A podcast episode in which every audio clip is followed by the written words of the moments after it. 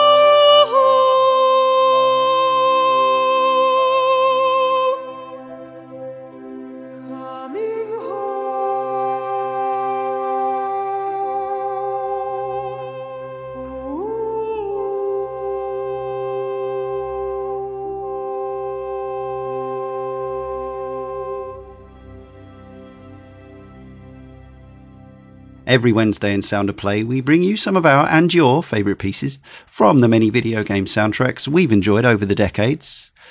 Ah, but this time we have nine picks from a guest because joining me, Leon Cox, in Sound of Play 109 is Yonder, the Cloud Catcher Chronicles, and others, as we shall find out, composer Stephan Schutzer.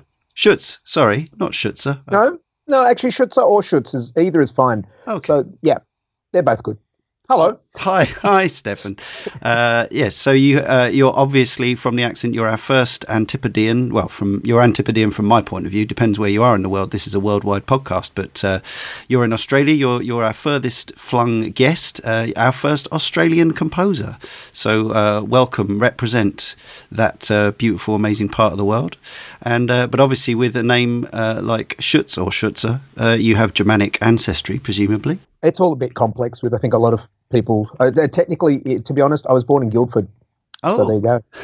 so I've, I've, I've actually got both passports. So I, I, I have spent my entire life from the age of two months old in Australia. So Ah. I'm as much Australian as as anything else. But um, I have the, the wonderful convenience of having two passports, which is really, really very convenient. That is convenient. Well, I would never have got that. We were, uh, for listeners who won't know, we were talking about Guildford in the in the virtual green room before we started recording. I ha- I ha- would have had no idea that that was where you originally hailed from, just up the road, really, from where I am now. Uh, but yeah, lovely to have you on. Um, this is uh, another interview that's been brokered by our friend Jordan, and uh, we have already heard some of your work there. The first of five tracks from your amazing canon, and that starts. We've started with a vocal track, which I always like. So this is "Dusk Till Dawn" from a very recent release, the one I mentioned there, "Yonder," the Cloud Catcher Chronicles. So tell us a bit about that piece and uh, and the vocal work in particular. Well, so um, in full disclosure, and I guess it's a, it's a bit of a, um, a confession, that's actually the first song I've ever written. Oh, right. Okay. Even though I've, I've been a musician and a composer for many, many years, I never I never got into that particular avenue of, of writing lyrics and writing songs. Um, when the the uh, Yonder project came around, I decided I wanted to, um, and I decided I wanted to for various reasons, um, because really what the song was about was was less about wanting to write a song and more about wanting to collaborate. Yeah. And Dusk Till Dawn was a, a collaboration in, in several different ways.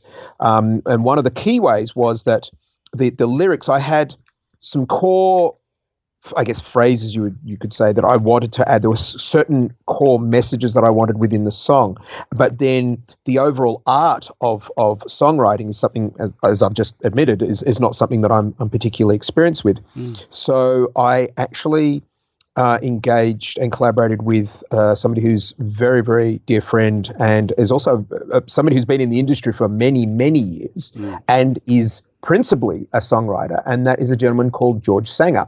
Yes. He's an American gentleman, and many people will have heard of his names because he's been doing stuff forever. Yeah. And George is a wonderful person, but also George has George has an incredible spirit, and when it comes to pulling the core out of the meaning of something, he he, he sat down, you know, uh, you know, as we are now via Skype, and um, we discussed it and was like, what are the key things? What are the important things to you? What is the message? What is the what are the aspects of the story that are really central, important to you? And I and I, I just talked to him and gave him a whole bunch of information, and he came back with some really really lovely lyrics. And then we discussed them and we adjusted a couple, and it was it was it was almost perfect. It was almost perfect. There were a couple of literally just a couple of words that weren't exactly what I'd wanted.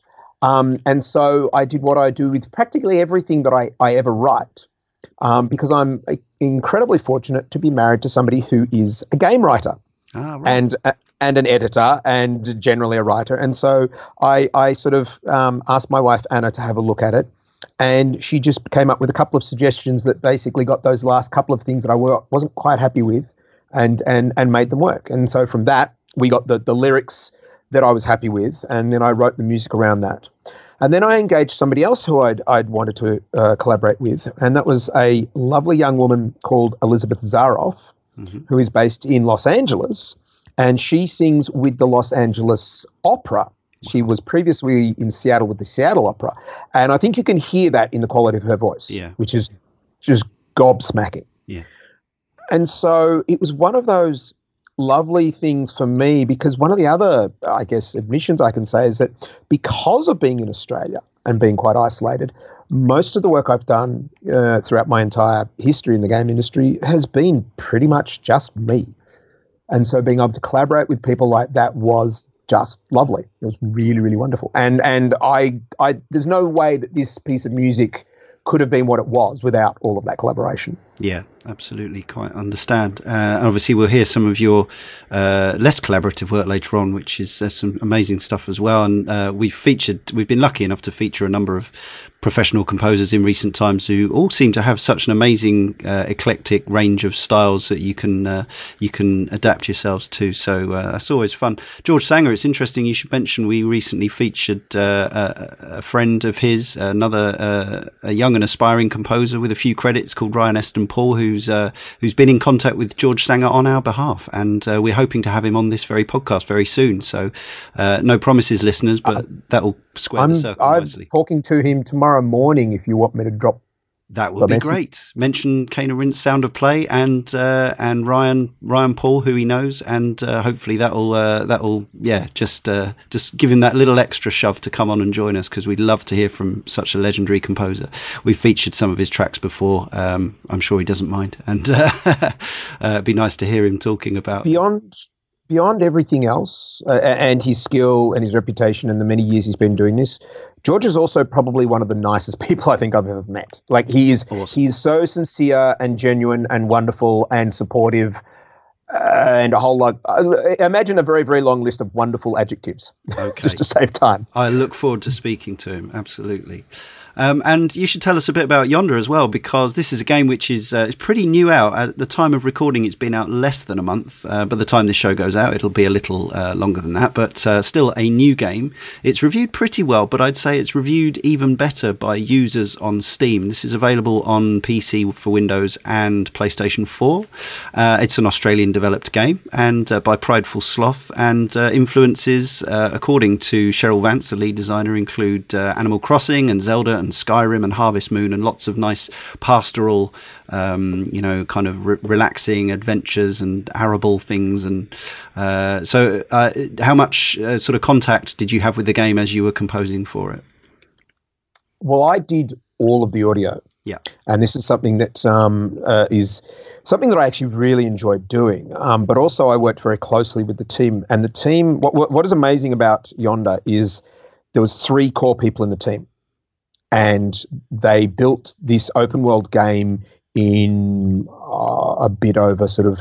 Uh, 14 to eight, uh, 18 months, Mm. which it was just gobsmackingly amazing the talent involved with those guys. Yeah. Um, but but not just that. It was just that it wasn't just oh, can you throw in some sounds? It was we we collaborated on a whole range of things to try and get a really alive world and to get the music. There's all sorts of interesting little dynamic things that the music do. And Joel Stiles, who's the the main uh, programmer, was he was incredible. He was it was one of the most enjoyable projects I've ever worked on. And the funny thing is, is that I nearly turned it down Oh, right. because I was ex- I was extremely busy when um, they approached us uh, uh, and uh, asked if, if I was interested, and they sent through the, the demo, and I looked and went, "Oh, this is really really pretty." And then they said one of the key features of the whole game was there is no combat in the game, there's no violence in the game. I'm like, "Oh, it's going to be really hard to turn down," but I'm so busy, and I'm trying to I'm I was trying to to, to get used to saying that word no because so that I wasn't doing too much. Yeah. And I, and I sort of thought, all right, well, look, this looks like really, really wonderful. And we're going to meet them. And, and I was kind of trying to, I was trying to find a, a get out of jail free card. I, I was trying to find not necessarily an excuse to not do it, but just something that could, could make it not the perfect project so that I'd feel, uh, you know, some Yeah. sort of uh, safety net in, in stepping back. And so I had a, a, a- a concept in my mind of the, the type of music that I wanted to write for this world, the type of music, frankly, the type of music or style of music that I've always wanted to, to try and write. And so I had that sort of firm idea in my mind, and I sort of went off to the meeting, and it's like, right, you know, this is my, this is the thing that I can use to sort of like, you know, maybe back out. Yeah. And so we sat down and had a conversation about a few things, and then I said, well, okay, I've got a, a style of music in my mind, but but what what is the, what do you guys want? What what is your vision for the music? And they said, oh, we want the music to be very light and joyous and innocent, very much, you know, Miyazaki Studio Ghibli type music. And my response was, bugger, I have to do this project because it was just, that was exactly like, like uh, I, I have, I, I spent three years living in Japan and out of all the sort of anime stuff, etc. uh, Miyazaki's Ghibli is so wondrous Yeah. um, uh, and joyful and innocent and amazing that that being asked to try and bring life to a project that was trying to embody that and and have style of music that was appropriate for that was something that was just I I couldn't have turned it down and I'm very glad that I didn't turn it down. Yeah, absolutely. Uh, it's a it's a gorgeous looking game, um, and uh, yeah, hopefully we can help give it a bit more of a, a publicity because I, I don't think I've heard enough about it really, based on how uh, sort of ambitious uh, and how good it looks, and how um, and obviously how lovely it sounds as well. There's, if I can make one really quick comment about that, is one of the things that was quite interesting, and, and you said this yourself. A lot of the, the larger review sites have been fairly kind of like, oh, it's cute, but, Yeah, and yet the fans have been really, really, really massively pop, uh, you know, positive about the whole Yeah. thing. But one review in particular was really quite interesting, and the the, the, the guy basically said. when I started this, I pretty much decided I wasn't going to like it. and and you know, the first couple of minutes I looked and went, yeah, this confirms everything I don't like. But but then he decided for some reason to keep going. Mm. And then he found he couldn't stop. And then he actually says in the review, he apologized and said, I'm wrong. Hmm. I'm wrong about this game. And and he, he even said, I think that many of the other larger reviews might have done exactly what I've done in that they've scratched the surface and they've made a call on it based on this surface scratch Yeah. and they've not looked any deeper. And as soon as he looked deeper, he found that there was so much more in it and he was really, really surprised. And I, I was I, I was actually very, very impressed to see a reviewer actually put his hand up and say, look, I got this wrong Yeah. and and on on real investigation, he was really quite surprised at how engaging he found it, how lovely he found it, and and actually he found it a lot deeper than that initial scratch Yeah. would have would have indicated. So uh, yeah, that's been quite interesting to to watch that sort of backwards and forwards between the people who are playing it and the people who are reviewing it. And there seems to be a bit of a difference going on there. Yeah, always interesting. As uh, somebody, I'm not speaking from the, the point of view of the reviewers union here, but as somebody who's done it professionally, I know that uh, often, uh, oftentimes the problem is you, you're getting sent umpteen codes of games Yes. to download a week, and it's very hard to, to, do more than scratch the surface. Which is why, uh, absolutely, we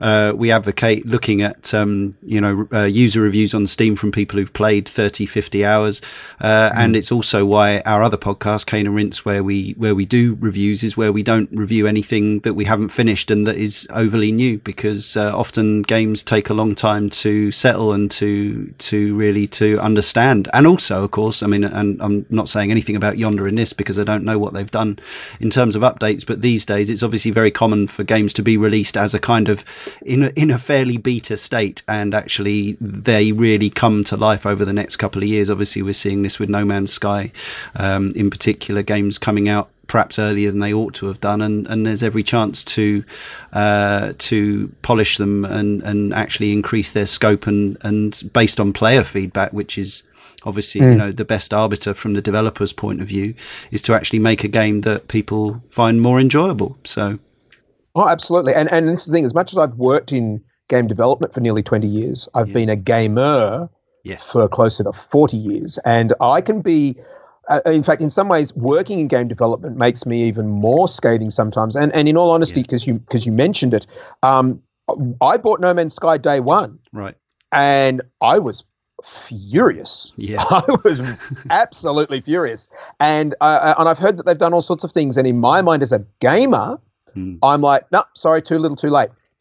right, That, that you don't get you don't get to do that. As a developer, I kind of understand that they were possibly under some pressures. yeah, But also as a developer, it's like, yeah, no, no, that you you you you you promised a bit too much, and and on on day one you didn't deliver enough of what you promised, and and that was something that that you know um, I can understand that there are a lot of people who are a bit l- less than happy, shall we say? absolutely. Yeah. So, in your 40 years as a gamer, sounds like, uh, yeah, similar amount of time to myself. Um, you've played a lot of stuff, no doubt. And, uh, you've also brought some selections from some of your favorite game soundtracks from over the years. And the first one we're going to listen to is, uh, I think one we featured before, but it's, uh, it's never a disappointment to hear from Garry Schyman from his work on the Bioshock games. And this is from the, the second game, which I know some people prefer. Some people still stand by the original, but, uh, but no one can deny, I don't think, the beauty of Pair Bond. So what is it about this piece that, uh, that made you pick it among just four to bring to us? First of all, trying to pick four pieces. Yeah. Oh boy, is that I'm hard. sorry about that. Yeah. that is so hard. But but having said that, uh, I mean, frankly, by, by the sounds of things, you and I could probably sit here for the next week and talk about this sort of stuff if it's what we love. So so I understand that we, we have to limit it. Um, I am one of those who thinks that Bioshock 2 is better than Bioshock 1. And for me, it had to do with the story and specific elements of the story. And uh, we don't have children. Um, We have cats, but we don't have children. Same here. And I've, I, I've never really had a paternal instinct. Mm. Bioshock 2 changed that. Bioshock 2 had such an impact on me that, you know, you're playing the normal game and you're wandering around, etc., etc., and I would hear the little sisters scream and and I, not, not my character, but I would go into a red rage and I would literally just drop everything, storm through the levels, find whoever was threatening her, and I, I would just annihilate them because it, it more than almost anything before in my entire life triggered that. Wow. And I think I think the opening certainly uh, that opening scene certainly helped that, but I think also that opening piece of music, and in fact, that first chord, Mm. that first chord is the epitome of like literally it's like it's reached into your directly into your heart and grabbed the the, the chord that attaches you to anybody that you you have love for Hmm. and and you can just and that that first note is that that that beautiful just whisper level um strings is is sublime in in the sound but it it speaks so much. It speaks about that that bond and and the the sort of bizarre sort of uh, love i guess you could say between this essentially giant monster and somewhat bizarre looking sort of child but it's just it is such a stunningly beautiful piece of music. And i would go as far to say there, there are many many pieces of music within the game industry uh, over the years that i have loved for various different reasons. But i think in some ways for me this was the first piece of music that i really felt was beautiful Mm. at, at a really really deep level. Uh, and i mean the whole the whole uh, soundtrack is, is is stunning but that first piece it, it it speaks to me so deeply um, and and and I was very very fortunate. Um, and I met I've met him a couple of times, but I was very very fortunate um, when I was out with uh, another colleague to to bump into a table of people who are having lunch, and one of them Yeah. sort of said, "Oh, blah blah blah blah blah. You haven't met these people. Oh, and that's Garry Schyman." And I and I literally I just sort of said, um, "I'm sorry if this is inappropriate, but Pair Bond is one of the most sublime pieces I've ever ever heard. Thank you so much." And Right. and he really really appreciated that. He, you know, um, he he, he I mean, like any of us, we we love what we do, but it's also really really lovely to hear when what something that we've done affects people in a good way. And so I've always made sure that if there's a piece of music or a piece of art or whatever, and I'm ever fortunate enough to meet the person that is responsible for that, I will I will always try and convey to them, you know, Mm. the significance that their work has had on me, because I think that's uh, something that it doesn't matter, even if they're a Garry Schyman and they've been doing this forever and they've they've got you know millions of fans. You know, I still think it's it's it's worth saying sincerely why you appreciate their work.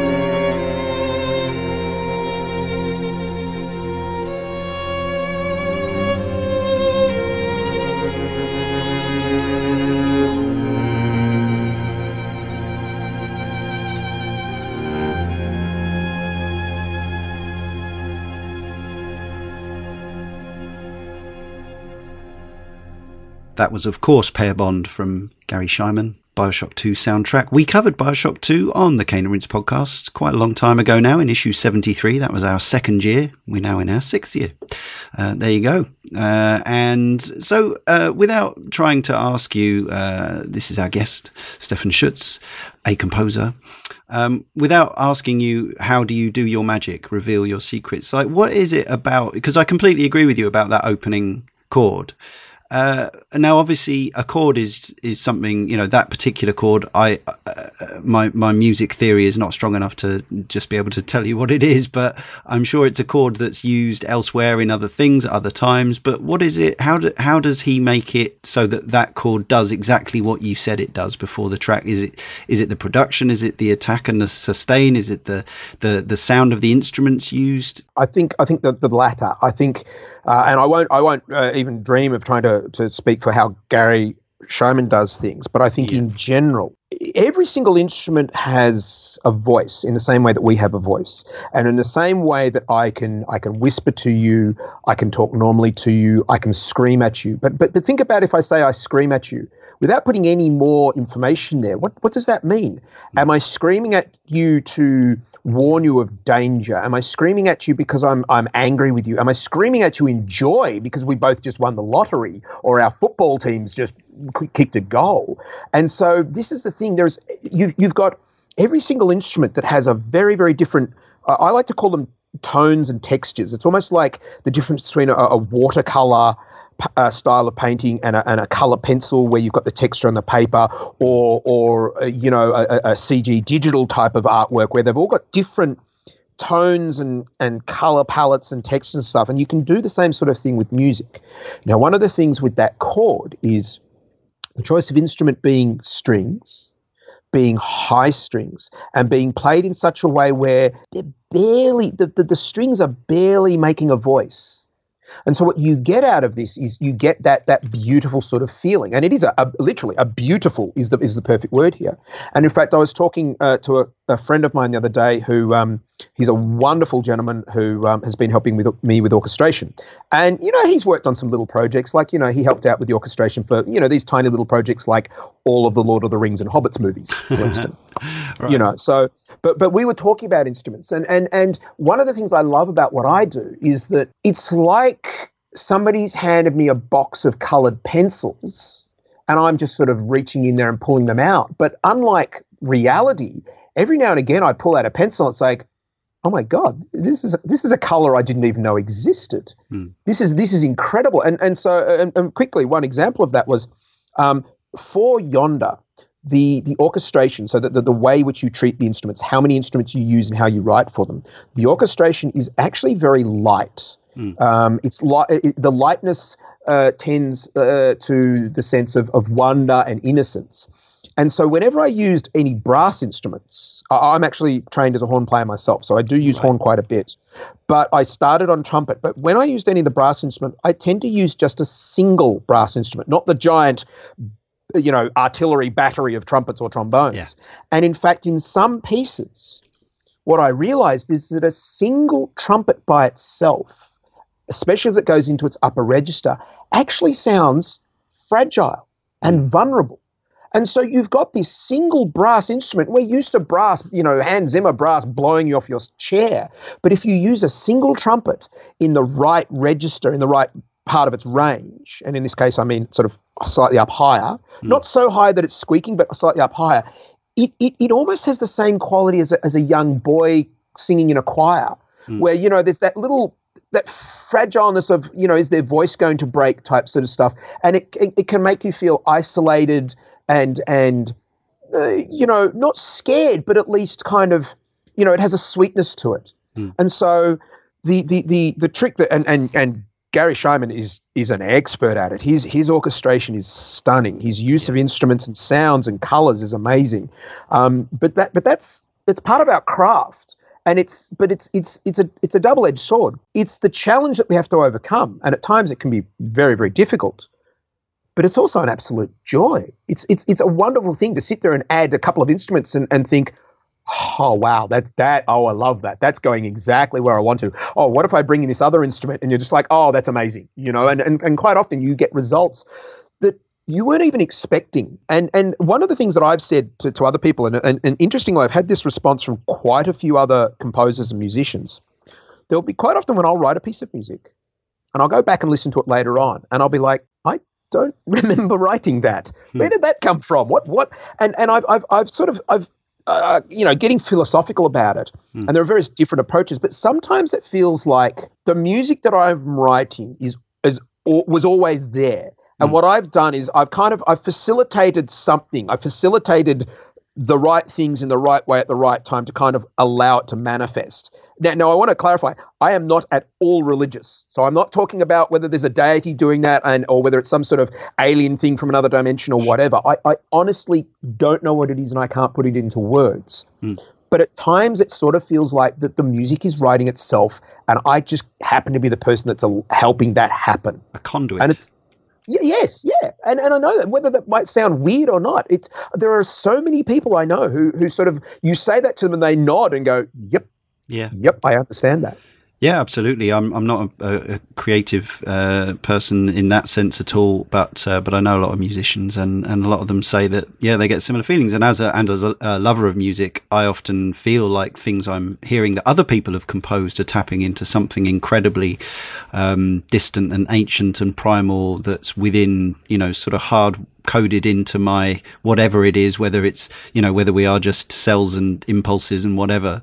Uh, it's I mean it's fascinating, yeah. Regardless of of what what you might believe, uh, whether you're a, a spiritual person or or more on the scientific end, um, it's it's fascinating to consider how that might be and just why it is that this thing which is so occasionally i don't know if you've ever you, you, you must have met one or two. You meet these people who just don't get music. Like it means nothing to them. It doesn't speak to them. It doesn't affect them. It doesn't move them. They're mm. rare but it does happen. And I assume that that's because they're they're missing those bits or they're not in touch with those bits, and you know they're perfectly happy, they're fine without it. But I can't imagine like that would be devastating to suddenly not feel music anymore.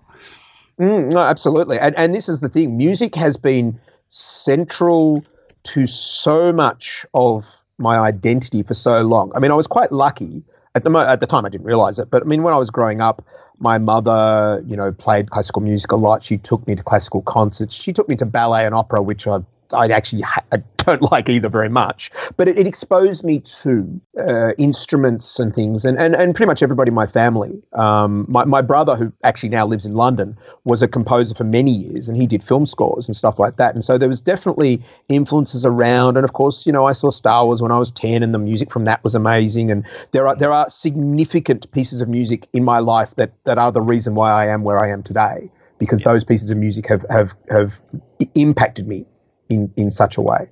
Yeah. So bringing us into this next piece, also from Yonder.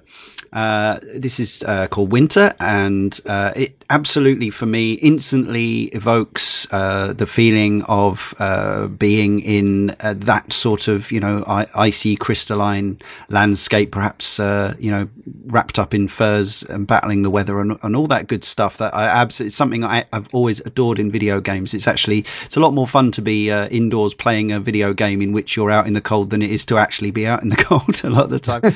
uh, and and it's that sort of delicious, um, sort of safe, safe, warm feeling. But when you're composing a piece like this, now obviously we are as listeners, as players, as people who have watched films and cartoons and whatever else our whole lives, we are used to certain types of instrumentation evoking scenes like this. So winter, we will associate, I don't know, chimes and plucked strings. You'd know better than I, but certain certain sounds. Now, is that because when when these pieces were first composed, when some time ago to accompany moving images or whatever, uh, was it just what tickled those composers as implying that sort of landscape? And it is now the the the likes of uh, modern composers are simply tapping into what has gone before? Or is it that these sounds innately conjure up these uh, these certain images and feelings to us in your opinion I, I think it's actually a combination of both. Right. I think what you'll find is we, we are absolutely, uh, uh, in Western societies and cultures at least, we are absolutely trained in various different things.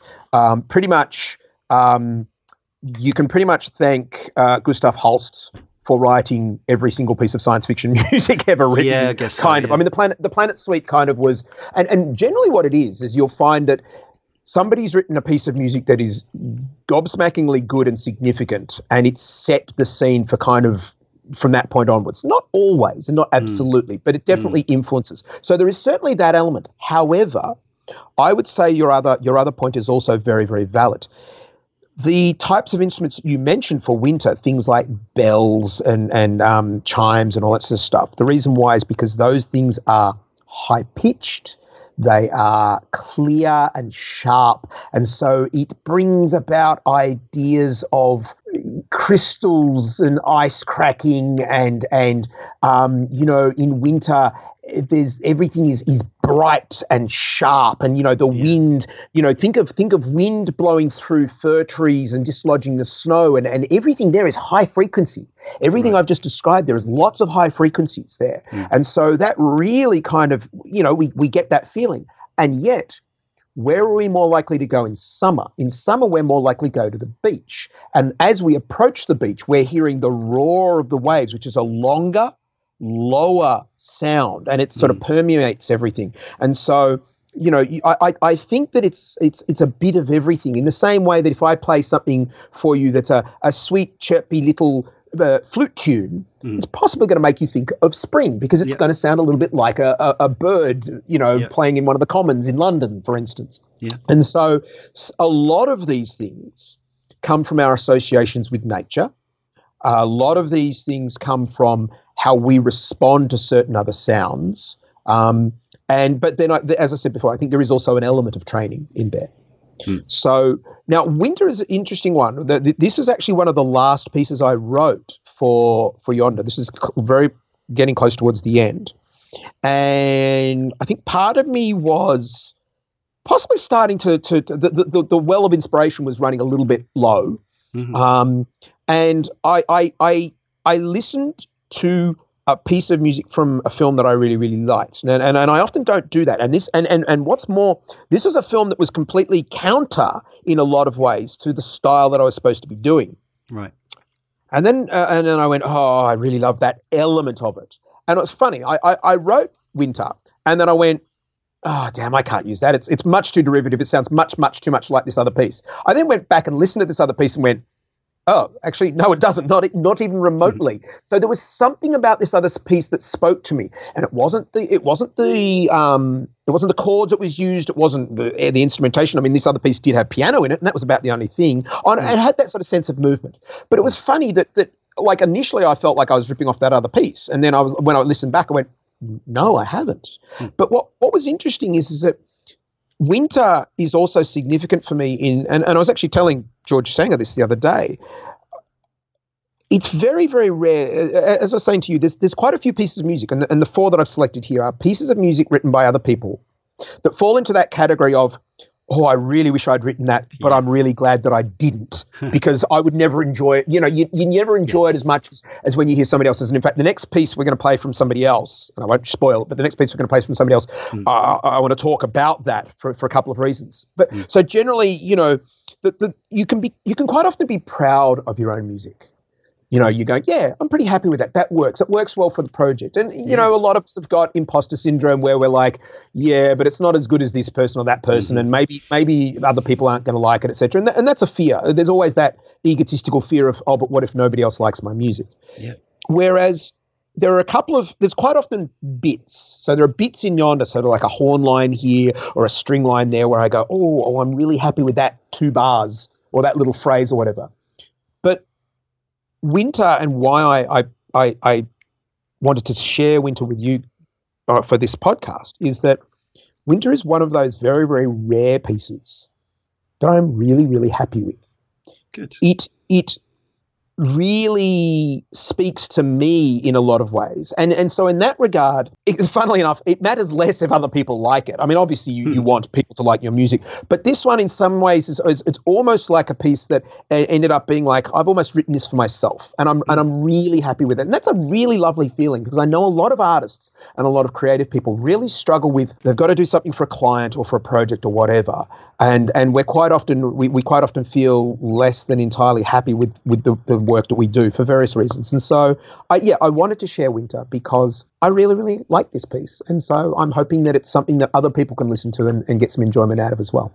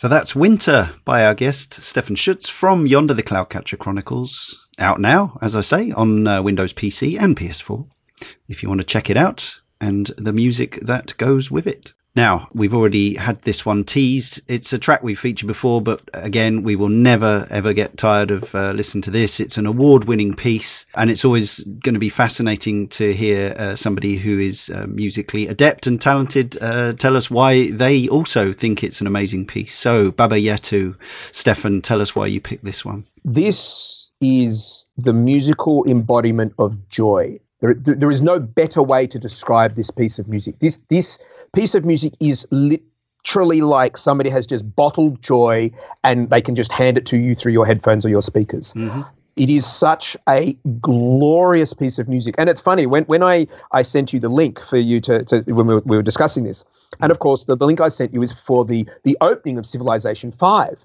And uh, uh, because I've actually got the album this is from. So, uh, so Christopher Tin did a, an entire album of pieces of music like this, and it is uh, the, uh, it's called "Calling All Dawns," Dawns, Hmm. D A W N, uh, "Calling All Dawns," and it is just amazing. This album, but it got used in Civilization Five, and you've got this piece Uh, of music four. that Sorry, uh, four. Uh, my apologies, it was That's wow, right. it's old, isn't it? yeah, it's getting old. Yeah. Um, uh, but but it's so out of place because the opening of Civilization Four is like armies and cannons and Julius Caesar marching off to a war, and you've got this Yeah. piece of music that is uh, unbridled happiness and joy, and they've they've basically used it to depict some of the worst aspects of humanity for the last 6,000 years. And it's just like, and this is why, in some ways, I, I, I prefer to think of it as the title, or it's the, the first track on Christopher Tin's album. And it is, it is just glorious. It is, there, there is, I, I can't speak highly enough of this piece. This is, this is one of those pieces that makes me so happy that I do what I do. This is one of those pieces where you listen to that piece and it's actually only the benefit of having the rest of the album to, to listen to afterwards because otherwise you would listen to that piece and think, what can I follow that up with? What can I listen to after that piece of music? Because it is just so, so amazing. It is just so amazing. So um, I, I'll probably be quiet now because otherwise I'm just going to gush about this piece for the next 20 minutes because it is just a stunning piece of music.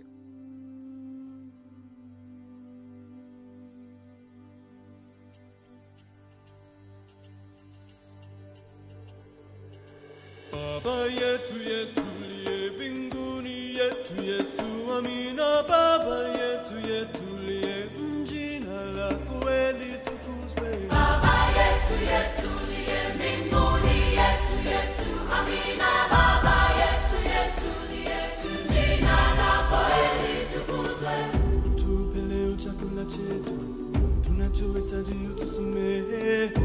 makosa yetu hey!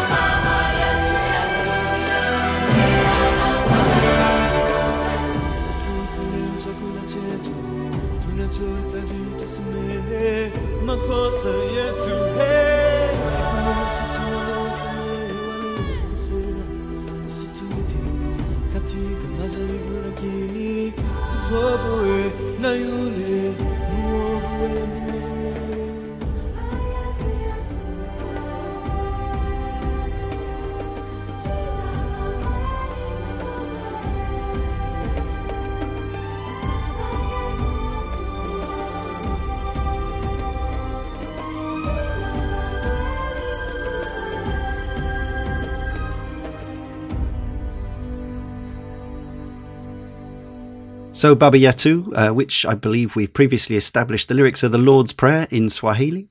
And, Correct. Uh, that's Christopher Tin featuring Soweto Gospel Choir. As established earlier, uh, you don't have to be a religious person to get a, get a lot of happiness from that uh, 2005 piece. Yeah, and and it, I I, comp- I had exactly the same feeling about the juxtaposition uh, of images to music. Now I I like the Civ games very much, and I think they're a brilliant achievement, and and I love the fact that Firaxis ki- continue to sort of um, you know uh, iterate on on this incredible concept that's been around now since the the original board game in the early 80s, I think it was.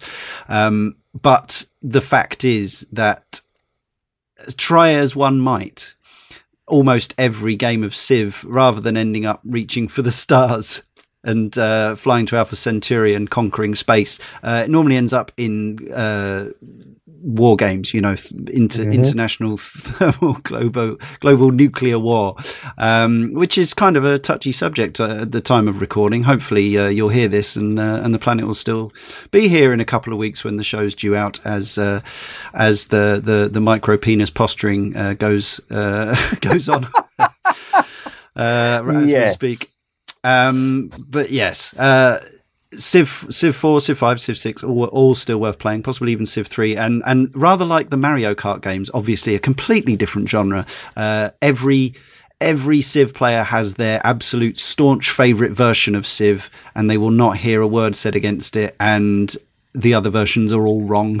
so there's definitely some people out there who have uh, who are still stuck on Civ 4, and um, yeah, they they've they've given away bundles of, of Civ games in in various uh, in various ways. So I've got like st- stacks of Civilization to play on my on my hard drive, and someday maybe we'll try to cover them for the Cane and Rinse podcast. But as you can imagine, listeners, it's a bit of a tall order to to play to that level uh, of Civ that we could satisfy the hardcore fans of, of this incredible game that takes so long to play. It never ends. It never. It I mean, I, I, I end, played. Uh, I mean, showing my age here, I played an awful lot of Civ two. I did Yeah, play a yeah. bit of Civ one, but I played an awful lot of Civ two. Civ and you'd 2 be just, amazing. well, you'd just be like, I'm just, I'm just gonna, I'm just gonna, you know, finish this this technological advance, and I'll go to bed. And then it's like, why is the sun coming up? Yeah. Uh, like, like literally, like the, Totally. the entire nights. This was back when I was a student and I could do that. Entire nights would just evaporate, and you'd like, but hang on, I've only had two turns. it was like it was wonderful, um, but but it was like, wow, you really needed to have an alarm clock uh, when you were playing that game. Yeah, absolutely. Now, another piece uh, from your canon, your oeuvre, uh, it goes back to a Jurassic Park game. So here you're kind of um, feeding into or off of uh, perhaps the music of John Williams. Um, obviously, more recently, that's uh, that's sort of changed as well with with the more recent uh, movies. Although they've obviously gone back to that incredible uh, theme. But actually, listening to this piece in isolation from Operation Genesis, it doesn't actually speak to me so much of the the John Williams score so much as very much its own thing. I think this would actually work. Uh, I, I, I was listening to this and I was actually thinking about something like a rather more um, sort of heartfelt, independent game about you know characters and humans and things rather than sleeping dinosaurs. Uh, I think it's a lovely piece. But can you remember? Obviously, it's 14 years ago uh, that this came out. So can you remember what your what your inspiration was for sleeping dinosaurs? Oh yeah, yeah. Uh, the, the, this this entire project is very significant to me for a number of reasons. It was the second only ever project in in the game industry for me. Right. So I'd, I'd, I'd only the, the, my first game ever was a Starship Troopers game, Yeah. um, and then we got told we're working on Jurassic Park, and I'm like, oh, okay, so that's going to be interesting because, as I said to you, when I was ten years old, I went and saw Star Wars, and and my brother bought me the the the two record you know, um, Star Wars soundtrack back then, which I still own. You know, this is sort of opened up. It's got all the images inside and everything like that. And so John Williams was a massive influence on me. And so we then got told, all right, you're doing Jurassic Park. And I'm like, right, okay, that's a, that's a bit of a tall order Yeah. um, because obviously it's a, it's a big responsibility. It's a very big responsibility to be writing music that is worthy of that sort of a franchise. And so I, I started plugging away at writing some music. And, and back then, I had some some orchestral sample libraries, and back then they were very primitive. They were like CDs, so the entire strings, all the strings were on one CD, and all the brass on the another CD, and they were very very rudimentary, and and frankly they sounded pretty awful. But I, I started writing this music, and then um, our publishers, which was Universal Interactive, um, they were keeping a very close tie on everything because, of course, it was a very important franchise. Valuable and so- property. Yeah. Exactly. And so they did, which which was quite unusual. I got a direct email from the publishers, and normally they didn't deal with with minions, as it were. They they No, dealt right. with like managers. I got a direct email from them saying, "We want to hear some of the music," and I'm hmm. like. Yikes.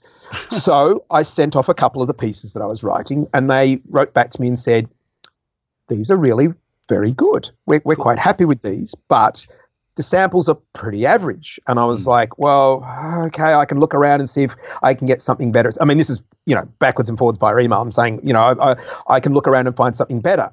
And they wrote back saying, oh, no, no, you misunderstand. We want to use a real orchestra. Ah. At which point, my, my, heart leapt into my throat, my brain exploded, etc., etc. Because this is this is thi- this is kind of like you know top of the bucket list for any composer. And so I went, "Oh, okay, um, right. And they said, go out and get some quotes. So I got some quotes in Australia. And back then, the Aussie dollar was very low compared to the US dollar. And so they said, yep, we're happy with this quote. Um, go and um, engage the Melbourne Symphony Orchestra to record. And I'm like, oh my god, oh my god, oh my god, oh my god, oh my god. I I've I've never had a I and this is the thing. I had never had a composing class in my entire life. I'd never had an orchestration class in my entire life. I'd never No, had right. a scoring class in my entire life. All of the stuff that I had done was practical horn playing or ensemble stuff, or like I, I'd obviously taught myself how to do some of these things. But I was then basically told go out and record, uh, write and record an hour's worth of music with the orchestra. So it was simultaneously the greatest moment in my life, and I was Yeah. utterly terrified. Yeah. Um, so dial forward a couple of weeks or months to, to when we had the recording sessions, and and I rock up, and the, the orchestra's like, "Great, cool, and uh, you're in charge for the day. You're the producer for the day." And I'm like, "What?" and so this whole thing was like some sort of weird blur. But going getting onto the, the music, my brief was obviously write music that's Jurassic Park, but you can't be too derivative Sure. um, in in certain cases. But then they said, "Oh, but we we want to use this as the main theme," and they got Don Davis because this was the time that Jurassic Park three was being done, and Don Davis had done Right. the uh, the music for Jurassic Park three, and they said we want to record this piece of Don Davis music. And they got me a score, so I've actually got uh, like a, a, a printout of, of uh, a, a photocopy of the handwritten score from Don Davies, one of his pieces, and um, but that opened the gates because as soon as we'd paid for that, we had the rights for the thematic material. And of course, Don Davis had used John Williams stuff. And so in some cases, I was able to use the, the actual theme, but I always used it really subtly. Like I tried to sort of, it'd come in here and there, but it'd go away. And so Sleeping Dinosaurs is one of those ones where I really wanted to invoke uh, and you're right, characters. But this game was a sim game about building the park.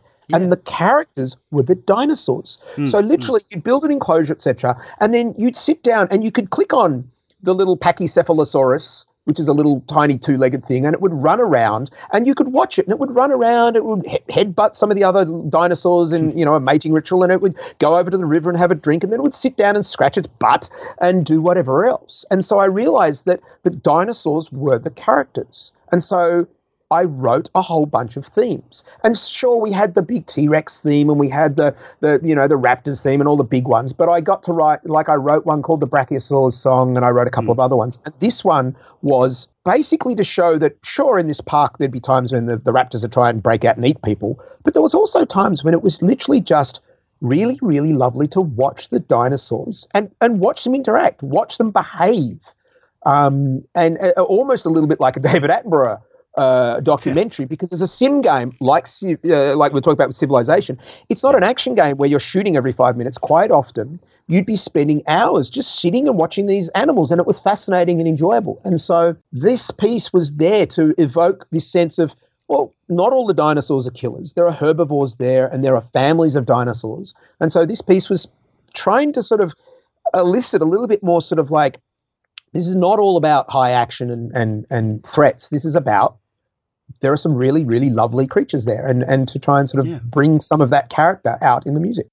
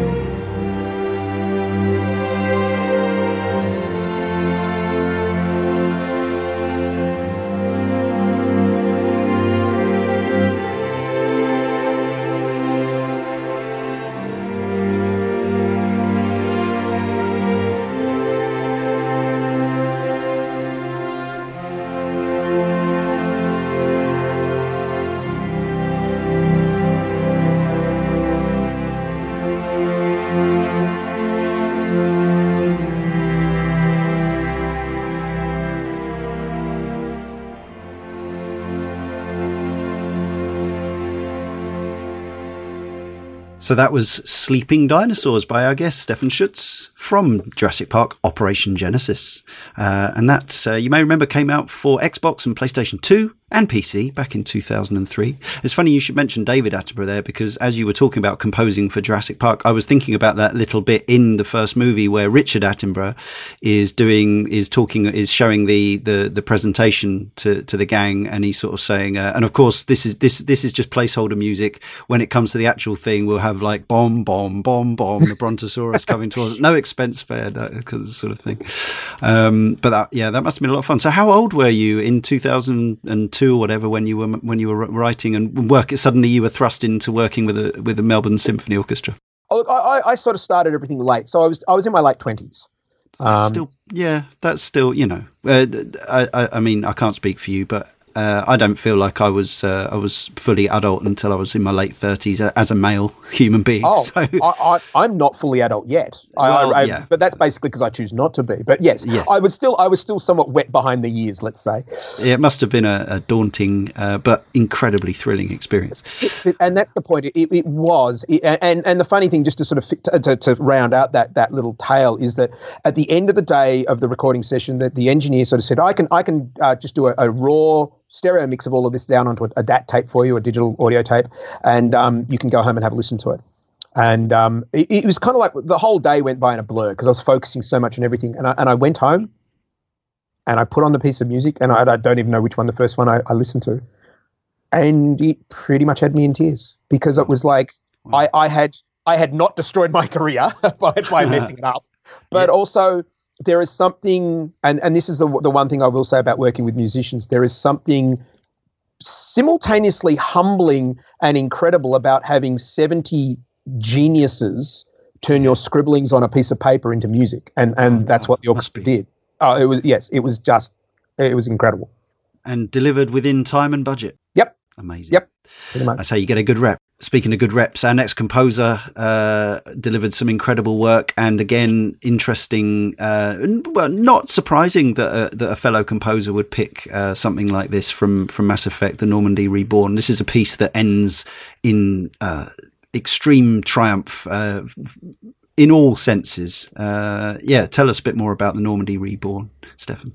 This stems from, and it's funny, I had this conversation with my wife the other day because I'd, I've been trying to work it out. I like heroes. In fact, I, I, I have a need in my life for heroes. Mm. But I realized that not all there, there's some sort of like like you know I watched the most recent Spider-Man film and it was a fun film, but it didn't it didn't speak to me. And the the um, the Captain American Civil War didn't speak to me. And I started to sort of analyze why. And while I like Batman and I love the music for Batman, the hero element of it, of it doesn't quite speak to me. And what it is, I, I realized very, very recently, like literally in the last week, what it is. Right. The heroes that speak to me, and in most cases, this is actually also because of the music. The heroes that speak to me are the ones that basically, uh, and in fact, there is there is the, the title of one of my favorite pieces of music is "An Ideal of Hope," and that's from the Man of Steel soundtrack. Uh, Right. That piece of music. If if you have not heard that piece of music, look for it on YouTube an ideal of hope is the kind of the main theme from Man of Steel, and it is in all ways the, the the perfect kind of piece of music for me. And because the music is fantastic, but the music is fantastic because of what it talks about. And when I talk about an ideal of hope, there are several other heroes that really, really speak to me, and and and and one that definitely you will know. And funnily enough, the word hope comes into it as well because there's a line out of a particularly significant television special where the question is asked that sound do you recognize that sound that wheezing sound it's it's it's a sound that i thought has always brought hope and that is bad wolf speaking to the war doctor about the sound of the tardis Hmm. and the doctor is another one of my absolute favorite heroes and the music that um, uh, is written for doctor who uh, by murray gold i believe um, is again amazing. And so, and Wonder Woman is another one. So Superman and uh, Wonder Woman and and the Doctor are all symbols of hope, and they bring around hope. And the music reflects this because I think what it is for me is that I kind of look at this and go, I don't just want somebody who's going to come in and save the day. I want somebody who's going to actually help us save ourselves, I think. And I think all of those three heroes do that. Now, what is what is where does the Normandy come into that? Two of my other favorite characters, TM, are inanimate objects. The Normandy is one of them, and the Yeah. Starship Enterprise is another one. Hmm. And in fact, I've always claimed that the major character, the, the, the, the lead hero in all, all of Star Trek is actually the Enterprise. It's not any of the humans. Hmm. And, and in some ways, the Normandy is much a, a character within Mass Effect.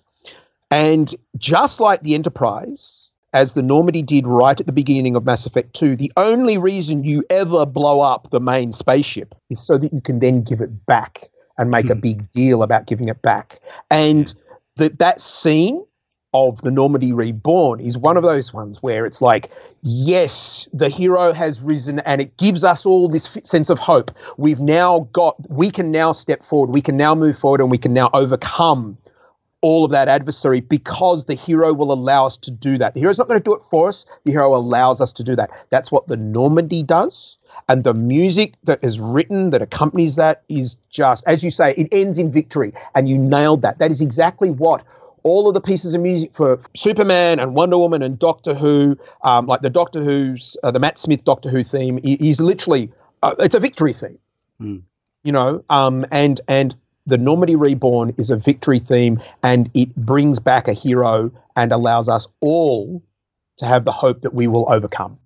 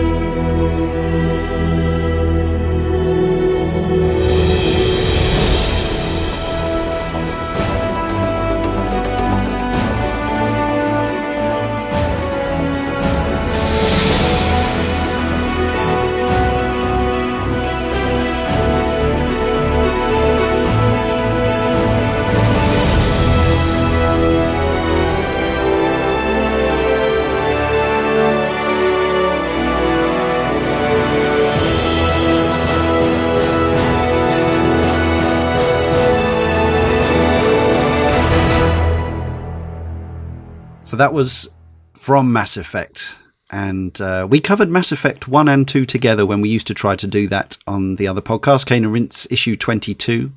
Uh, as has been pointed out, if we did it now, we would certainly give each of those games its own two hour show. But uh, back then we were we were trying something and uh, yeah, we soon ran out of time. So, uh, so that I, didn't can I make one? Can I make one comment on the on the music for Mass Effect overall? yeah, I. I, I, I obviously listen to a lot of music, and, and interestingly, ninety percent of the music I listen to is soundtrack music, uh, divided up amongst films, television, and games. And there's a lot of music that I find evocative, like, like I was saying before with the heroes. It makes me feel, you know, the, the Homer Simpson forty foot high and made of solid gold and invincible type stuff, and I love that. And so it may it's evocative, it's immersive, it's wonderful, and and often um, I listen to a piece of music, and, and in fact, well, several of these pieces of music that we're, we're talking about now make me want to go back and play the game. The music for Mass Effect is different. The music for Mass Effect touches me in such a way, it reaches inside me in such a way that it doesn't make me want to play the game. It makes me want to be in that universe. The the the the um the the the, the themes because there's a combination of or, sort of orchestral stuff and, and sci-fi sort of synth stuff, and some of those are just so. It's like I can reach out and touch these themes, and they they they they just make me want to be there. There is something that is so it's some of the most evocative music that I've ever heard. And and across the the the um the Mass Effect 1, 2 and 3 and 2 is probably my favorite. Uh, Yeah, the the writing by those uh, and it was a couple of composers there. Um uh, is just it is just amazing amazing music. Yeah, completely agree.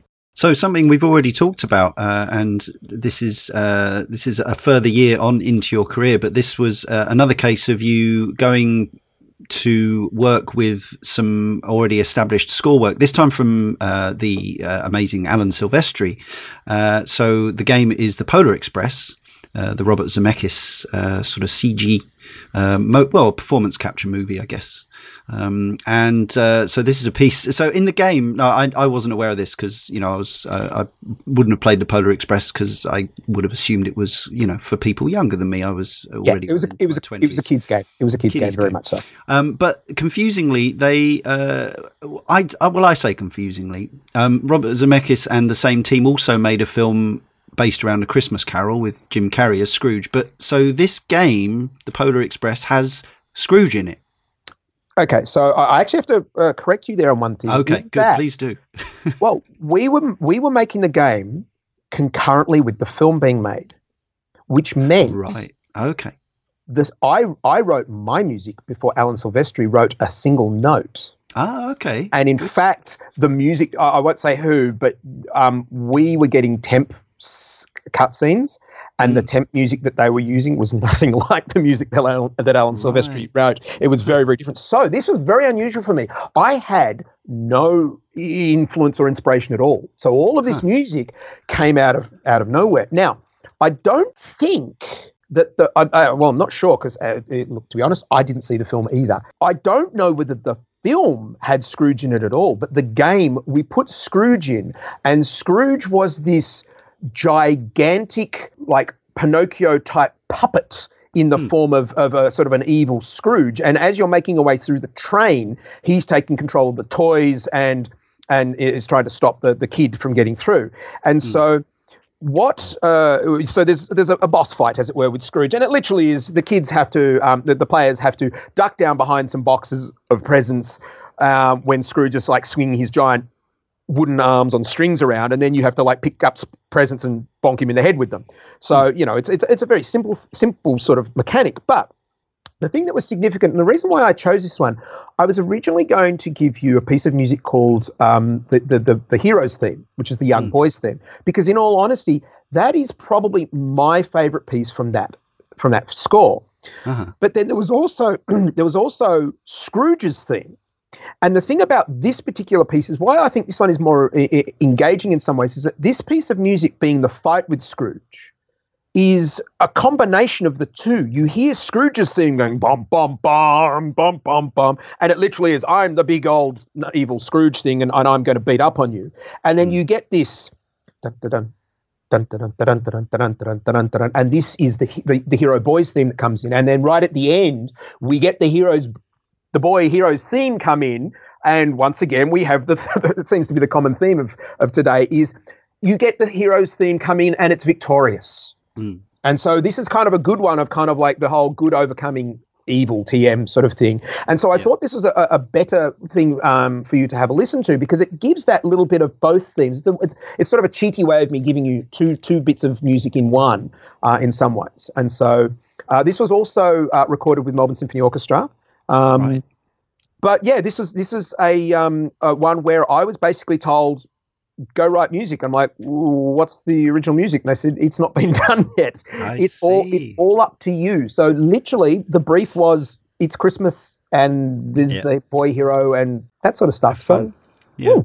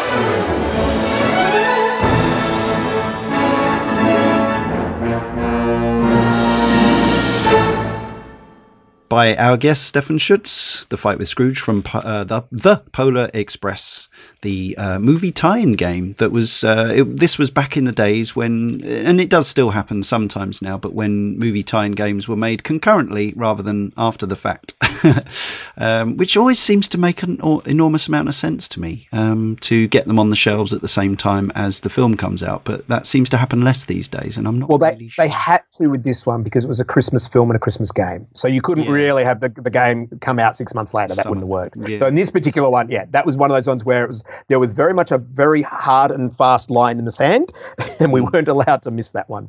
Blue Tongue uh, Studio, who I know best from uh, their De Blob or De Blob uh, Mhm. games. I played uh, I played both of those, and I enjoyed those very much. Now you didn't do the soundtrack for those; they're they're very No, um, different, was- funky stuff.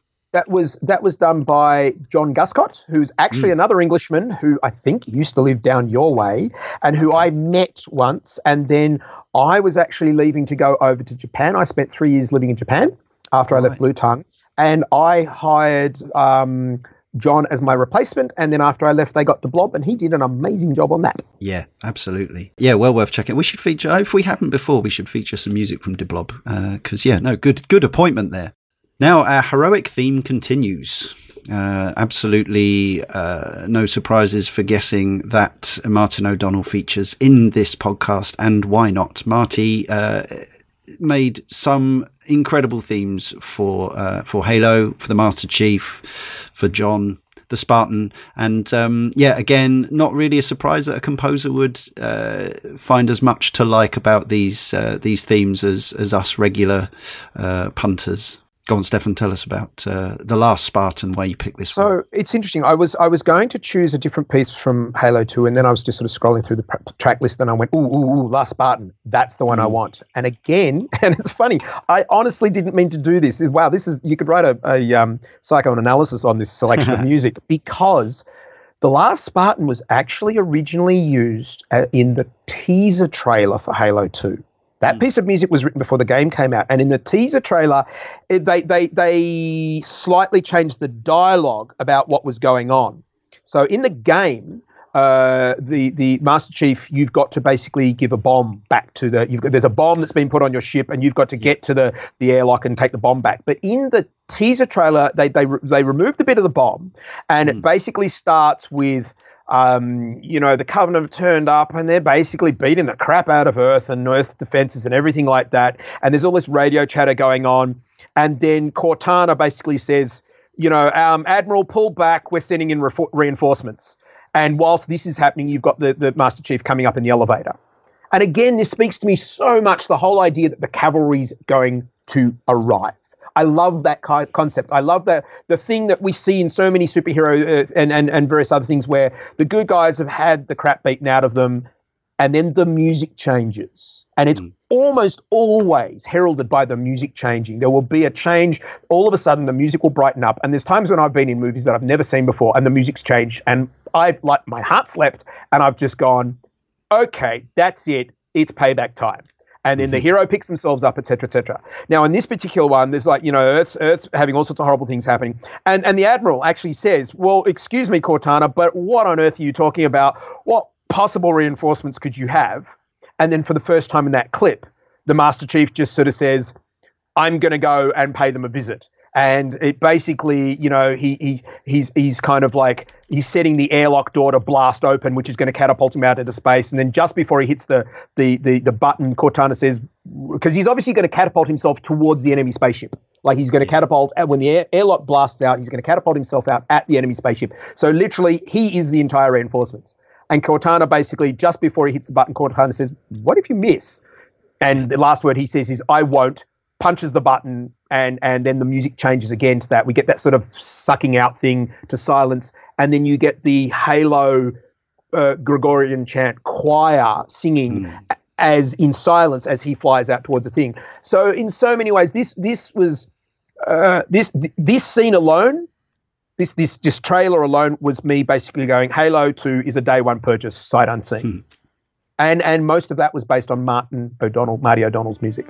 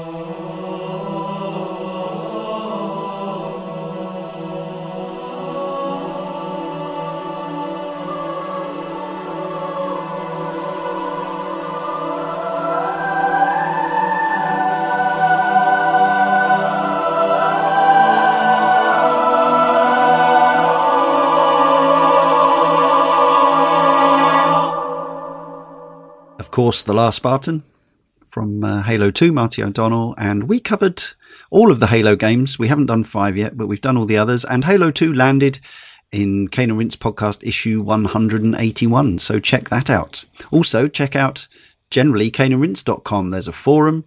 You can also follow us on Twitter uh, and if you want to request tracks for our regular show, you can use the hashtag sound of play. Uh, we also have a Facebook page, of course. You can also make requests on there. Uh, and we'll continue to include a few of your selections in our regular show. As I say, please subscribe to Sound of Play if you don't already, and leave us a review or a rating on iTunes or wherever else you get your podcast from. It's really helpful. Uh, beyond just uh, tickling our egos, it also helps with visibility thanks to Apple's peculiar algorithms. And if you want to support us financially, we really, really appreciate it. We have a Patreon, of course, patreon.com slash Cane and Rinse. The minimum is a dollar a month but you don't have to let it go on for more than a month if you don't want. But we really do appreciate that regular income. We put a lot of time into making all these podcasts for you, and uh, and it's time that uh, we can't be doing other work in, basically. So uh, it is incredibly useful, and it all goes back into making Sound of Play and Cane and Rinse. So, uh, before we hear about his last selection, uh, I need to, of course, thank Stephan Schutze for being an amazing guest and uh, telling us all about both his uh, career and also some of the uh, the pieces that have inspired him along the way. Uh, and do you have any particular places or things or items or or whatever that you want to tell our listeners about at this juncture? Um, first of all, thank you very much for inviting me. Um, this has been wonderful. Uh, I mean, I'm a, I'm a geek. And I suspect we both are. And the, the whole idea of sitting down and talking about something that we both very much love this is this is not a task. This is not, this is not a trial. This is this is something that you know I would enjoy doing, uh, and and and that's the the one thing about. I think our industry. Where I think in some ways we are very fortunate in that we get to be surrounded by people who are passionate, both in those creating the projects and in mm. those who, who play, view, listen to our projects. And so it's really, really uh, wonderful to be able to be sort of surrounded by people on both sides that, that like what we do. Um, and and I, I truly love what I do. Um, right at the moment, um, I am actually in the process just at the moment of going through the mastering phase of all of the music for um, Yonder in mm-hmm. preparation for a soundtrack. So we are planning to launch a soundtrack for Yonder. So if anybody right. does like any of this particular music, then um, we will be doing that. And as far as the um, the other music that we've played, uh, I've actually made um, pretty much all of the music from my other projects available on my my website. So if somebody wants to go and have a listen to some more of that, they are more than welcome to to do that, and that they can just access that there and have a listen to the MP3s of Jurassic Park, and of Polar Express, and of this uh, from this last project, which mm-hmm. we are going to introduce in a second, which is another orchestral one, but this one was very different. Yeah. Okay. Just before we hear about that, I just also wanted to ask you um, to tell us briefly because you're also a curator of sound and uh, and a foley artist and an advocate of kind of taking the medium forward. Um, and I, I, found an interview of you with you on YouTube talking about um, use of audio in, in virtual reality. We've uh, already featured uh, Mike Raznick, who is uh, who's done some composition for for VR, and I was interested to ask you uh, again as a layman. So I, I can listen to audio, and obviously we've we've had uh, Pro Logic, and then five point one and seven point one DTS, all that sort of all sort of stuff. But you seem to be looking at perhaps taking things a bit further in the sense of uh, selling the full immersion of VR to the player through audio. So obviously, it's a that's a huge subject. I appreciate that, but in in in simple terms that the likes of I can understand. How how would it be different composing for VR in your view to regular kind of 3D surround sound type scenario? Well, I've I've spent the last two years working researching in in what we call spatial audio for virtual reality, alternate reality, 360 video, mixed reality.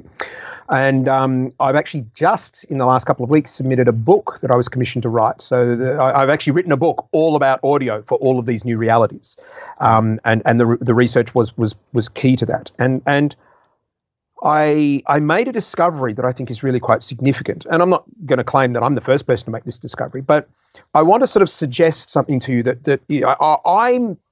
I'm, I sincerely believe this might be the case. So if we look at the whole, if we go back and we look at the whole idea of, of um, the very first photography, you know, st- still still images with photographic cameras, which over time evolved from black and white, you know, well brown and white as it were back then, or sepia, to black and white, grayscale, then to color, etc. Then we managed to uh, animate that with moving pictures. So you know, doing a, a you know lots and lots of frames, we could basically get um, we could get cinema. Then we basically evolved that uh, over the years to incredible things of huge cinemas and IMAX and all this stuff. And and along the way, we were able to broadcast that in the form of television. Then we were able to take those pictures and and put them into a format where we could actually interact with them and those are games interactive games either on your mobile or your playstation or computer etc now we've got the what what the, the term i use is the new realities. Mm. and i sincerely believe that if everything i've described to you beforehand was a train and we started in Oxford and we've made our way track by you know station by station by station we're heading towards London with all of those technological advances VR, AR, MR, all of these new realities are not the next station on this train line. At mm. best, I would suggest they are an entirely new and different train line that are going to take us in a completely different direction.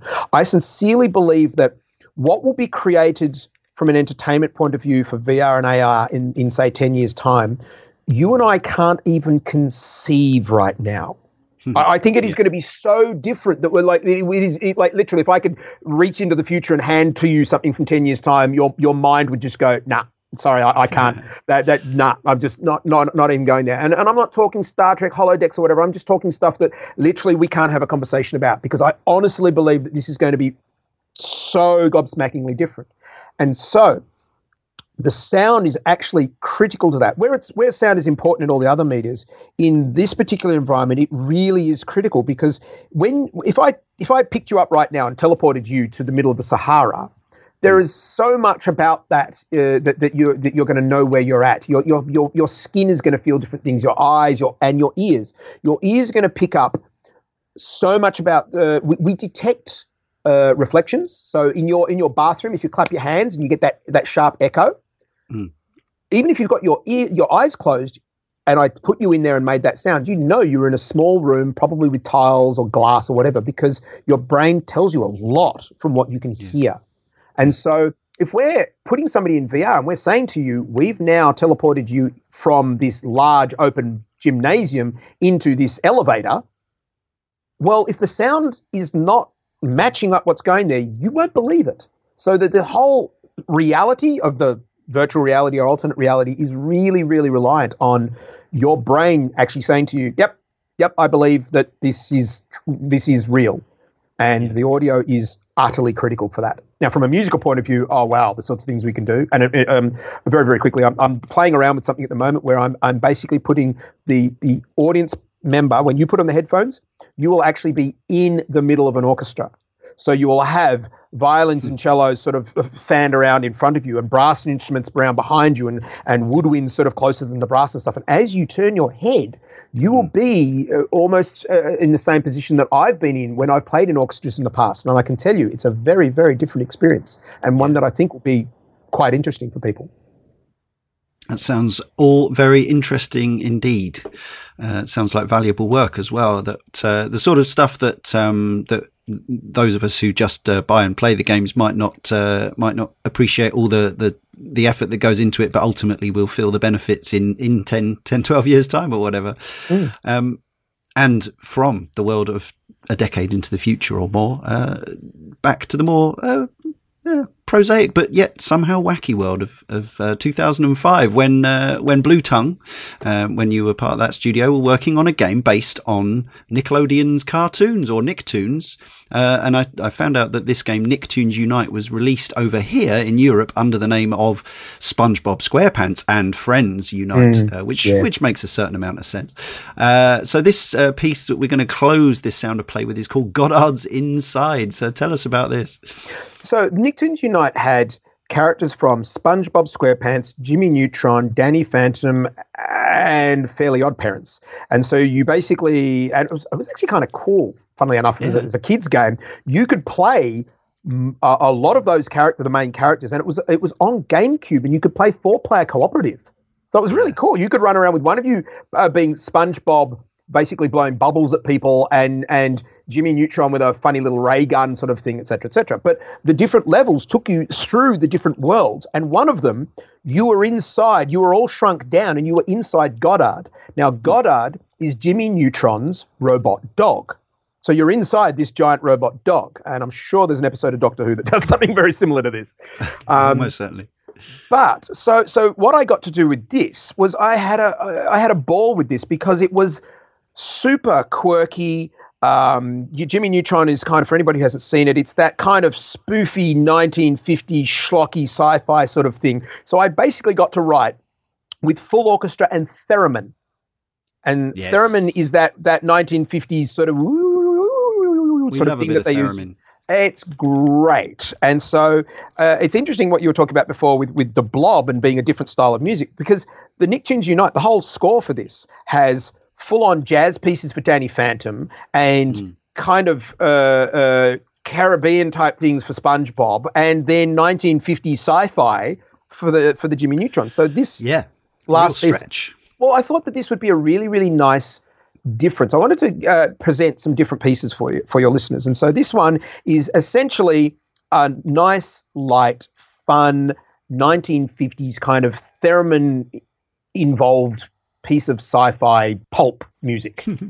or the brilliant show closer. Uh, so yeah, thanks again, Stephan. It's been an absolute pleasure to talk to you. And we'll leave you with Goddard's Insides by our guest Stephan, and uh, Ryan will be your host in the next Sound of Play. Until then, enjoy.